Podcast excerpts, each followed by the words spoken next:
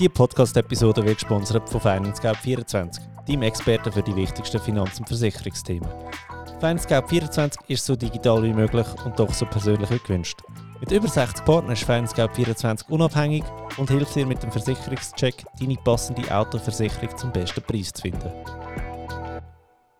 Hallo, ich bin der Finanzfabio und wir reden über Geld. Und zwar heute bin ich ganz alleine im Studio und möchte euch etwas über das 7-Konten-Modell erzählen. Was zum Teufel ist jetzt das schon wieder? Das 7-Konten-Modell kommt dann zum Einsatz, wenn du in Pension bist und meistens dann, wenn du das Kapital bezogen hast aus der Pensionskasse. Und ich möchte dir hier die einzelnen Konten vorstellen, die alle haben einen Sinn und einen Zweck, damit möglichst viele Fehler können vermieden werden im Alter, wo sich halt so reinschleichen, wenn man sich nicht um seine Finanzen kümmert. Fangen wir mal an mit den zwei wichtigsten Konten in, dem, in dieser Aufstellung. Und zwar ist das ähm, zweimal Sparkonto, einmal für den Mann und einmal für die Frau, auf den eigenen Namen. Und zwar, was dort wichtig wäre, ist, dass jeder mindestens so viel Geld auf diesen Sparkonten hat, wie er braucht, um drei Monate ähm, all seine Rechnungen, all seine Fixkosten zahlen und vielleicht noch ein bisschen spatzig, falls der Ehemann oder die Ehefrau oder die Ehefrau tut versterben. Und zwar, was spreche ich da an? Sobald jemand stirbt, werden eigentlich Konten der Banken eingefroren, die auf beiden Namen sind, um es Erb schützen. Weil zuerst muss man mal abklären, wer ist alles erbberechtigt, wer bekommt wie viel aus dem Erb über. Gibt es da Pflichtteile, wo man muss auszahlen und so weiter und so fort. Und wegen dem ist es wichtig, dass ihr ein Konto habt, wo auf euren Namen lautet. Also dein eigener Name, wo du jederzeit Zugriff hast. Weil genau das Konto wird nicht gesperrt, wenn es auf deinen Namen ist. Und dann hätten wir eigentlich schon zwei Konten von diesen sieben durch, zweimal das Sparkonto.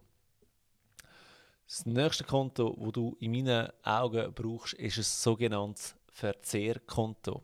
Wie viel Geld ist auf dem Verzehrkonto? Auf dem Verzehrkonto sollte so viel Geld sein, wo du eigentlich Ausgaben hast für die ersten fünf Jahre nach der Pension. Also das ist ein weiteres Sparkonto, das kann von mir aus jetzt auf beide Namen lauten. Und dort ist einfach so viel Geld drauf, wie du oder ihr werdet brauchen für die nächsten fünf Jahre ab der Pension. Ähm, das hat Sinn und Zweck, dass du Geld, wenn du Geld beziehst aus der Pensionskasse und das vielleicht investieren, weil, sind wir ehrlich, alles auf dem Sparkonto lassen, das macht absolut keinen Sinn, dass du von dort kannst Geld nehmen und dass du ein dich noch einmal kannst richten wie viel Geld darfst du überhaupt brauchen, dass du nicht das ganze Geld auf einmal anfängst verklopfen. Einfach weil du im Hinterkopf hast, okay, da Geld da, das sollte jetzt wirklich fünf Jahre lang. Dann haben wir ein weiteres Konto, das ist das sogenannte Depot. Das ist das Konto, wo du dein Geld investiert hast, zum Beispiel in einen ETF, wo dein Geld ein bisschen schaffen kannst, wo du ähm, aus der Pensionskasse rausgenommen hast und von dort werden sehr wahrscheinlich auch äh, Dividenden ausgezahlt. Jetzt, wohin fließen die Dividenden? Die Dividenden lässt du dir schlussendlich auf ein Ausgabenkonto auszahlen. Das ist also nicht dein äh, Verzehrkonto, sondern das ist einfach dein Ausgabenkonto. Und jedes Jahr tust du dir ähm, den Teil vom Verzehrkonto aufs Ausgabenkonto überweisen wo du weißt, okay, das ist jetzt der Betrag, den ich dieses Jahr darf brauchen Und jetzt fehlen eigentlich noch zwei Konten und das sind die ähm, Lohnkonten, die wir bis jetzt schon hatten, sage ich jetzt einmal. Das ist das Privatkonto vom Mann und das, das Privatkonto von der Frau. Die zwei sind ähm, eigentlich nur aus einem einzigen Grund noch notwendig. Dort lasst ihr eure AV-Rente drauf überweisen, weil als ähm, Ehepaar haben ja beide Anspruch auf eine plafonierte Rente. Ähm, wenn weiss, was eine plafonierte Rente ist, als Ehepaar bekommst du nicht zweimal 100% Rente über, sondern einmal 150% Rente. Und das ist eben die sogenannte plafonierte Rente. Jetzt Ähm, in meinem Kopf läuft das eigentlich so ab, dass du dort deine Rente bekommst und mittels Dauerauftrag da Geld aufs Ausgabenkonto überweisen. Weil von dem Ausgabenkonto wird alles zahlt, alle Rechnungen ähm, und auch wenn ihr in, in Ausgang geht, auswärts essen geht und so, das wird von dem Konto gezahlt. Aber wieso der Umweg über ein eigenes Konto? Ich möchte, dass eigentlich jeder in der Beziehung sein eigenes Sackgeld hat und er sich nicht muss seinem Partner gegenüber rechtfertigen Das heißt, ähm, sagen wir, du bekommst die maximale Rente über von ähm, 20.000 und 50 Franken. Also eben, wir gehen davon aus, es ist plafoniert, dann bekommt jeder 22.000 und 50 Franken über. Das sind im Monat ähm, 1837 Franken 50. Und meine Idee wäre, dass du nicht das ganze Geld aufs Ausgabenkonto überweisen sondern dir wie ein Sackgeld bei dir behaltest. Das können 300 Franken sein, das können 500 Franken sein. Das musst du halt mit deinem Partner, mit deiner Partnerin besprechen.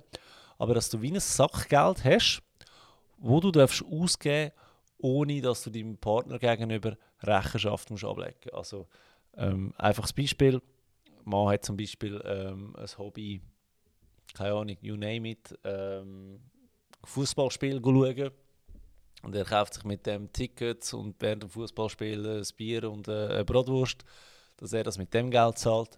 Und die Frau geht vielleicht gerne äh, brunchen, einmal in der Woche mit ihren Kolleginnen, dass sie einfach das mit dem Geld kann finanzieren und im Partner, wie gesagt, keine Rechenschaft muss über ähm, keine Rechenschaft muss ablegen. Das wären eigentlich sieben Konten. Ich fasse nochmal zusammen. Wir haben zweimal ein Sparkonto. Wir haben ein Verzehrkonto, wo Geld drauf ist für fünf Jahre nach der Pensionierung. Wir haben das Depot, dann haben wir das Ausgabenkonto. Dort kommt vom Verzehrkonto Geld drauf und mit dem wird alles gezahlt, alle Rechnungen, ähm, auswärts essen, Ferien und so weiter.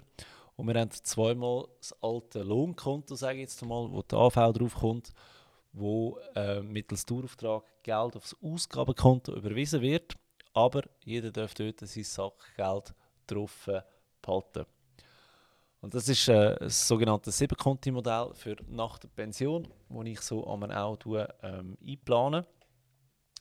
Und natürlich, wenn man nicht verheiratet ist und alleinstehend ist, wird das Ganze massiv schlanker, oder? Dann hast du ähm, nicht mehr ein Siebenkonto-Modell, weil das Einzige, was du noch brauchst, dann ist dein Sparkonto und ähm, dein Ausgabenkonto sowie dein Lohnkonto und auch dein Depot. Also da fallen natürlich zwei Sparkonten weg, zwei Lohnkonten fallen weg und das Verzehrkonto brauchst du in dem Moment eigentlich auch nicht mehr.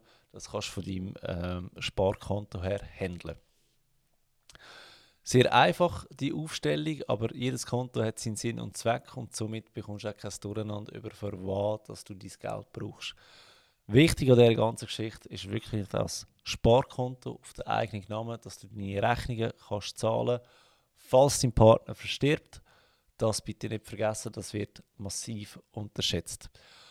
Wenn ihr noch mehr Konten habt, ich meine, ich mache Finanzplanung, ich sehe einmal, dass Kunden bei, ähm, bei einer Bank 20 verschiedene Konten haben. Eins fürs Auto, eins für Ferien, eins für das Gottenkind, äh, weiß ich nicht was die könnt ihr alle löschen. Erstens ist es mühsam, um das eingeben in der Steuererklärung. Zweitens kostet es vielleicht Gebühren. Das könnt ihr wirklich, wirklich schlanker halten. Wenn euch sieben Konten schon zu viel sind, kann man sicher auch reduzieren, kein Problem. Mir ist nur wichtig, dass jedes Konto einen Sinn macht und dass es nicht unnötig viele Kontos generieren. Ja, Du kannst mir gerne ein Feedback geben, wie du deine Konten aufgestellt hast äh, vor der Pension und nach der Pension. Ich finde das immer wieder spannend. Was ich auch immer wieder höre, ist die Frage, hey, äh, wir sind jetzt verheiratet, wie sollen wir unsere Konten handeln? Ich kann dir vielleicht sagen, wie ich und meine Frau das machen. Wir haben ein gemeinsames Konto, das auf beiden Namen lautet und dort kommen beide Löhne rein, also Lohn von mir, Lohn von ihr. Und äh, von dem wird eigentlich alles gezahlt, was wir brauchen zum, zum Leben. Alle Rechnungen werden gezahlt, Ferien werden mit dem gezahlt, äh, das Auto wird mit dem gezahlt und so weiter. Und wir haben beide auch ein eigenes Konto, wo auch da wieder jeder eigentlich sein Sachgeld bekommt, das er kann ausgeben kann, ohne dass er einem anderen muss sagen was er damit macht. Ich finde das mega wichtig, ähm, dass auch der, der oder die, die weniger verdient, seine Unabhängigkeit behalten und nicht für jeden Scheißdreck muss go bitte Betty machen beim besser verdienenden, bei den besser verdienenden, damit er das Geld kann ähm, ausgeben. Und logischerweise hat jeder sein Depot, das er vor der Ehe hat und wir haben jetzt auch ein Depot für wo während der Ehe, wo wir gemeinsam rein einzahlen, ähm, dass das alles, alles geregelt ist, auch für den Fall der Fälle. Und ja, das ist so mein Tipp heute. Das ist mal eine andere Podcast-Folge, die sehr praxisorientiert ist. Wenn dir das gefällt, gib mir Bescheid. Und wenn du Fragen hast über Finanzen, denk daran, es gibt eine sogenannte Money Call auf meiner Webseite. Die Idee von dem Money Call ist, dass du mir deine Fragen per WhatsApp-Sprachnachricht kannst einreichen. Die Nummer dazu ist 076 824 72 42. Heißt, du schickst mir eine Sprachnachricht mit deiner Frage und ich tue die in einer Podcast-Episode beantworten. Das wäre es. Ich wünsche dir einen ganz schönen Tag und bis bald.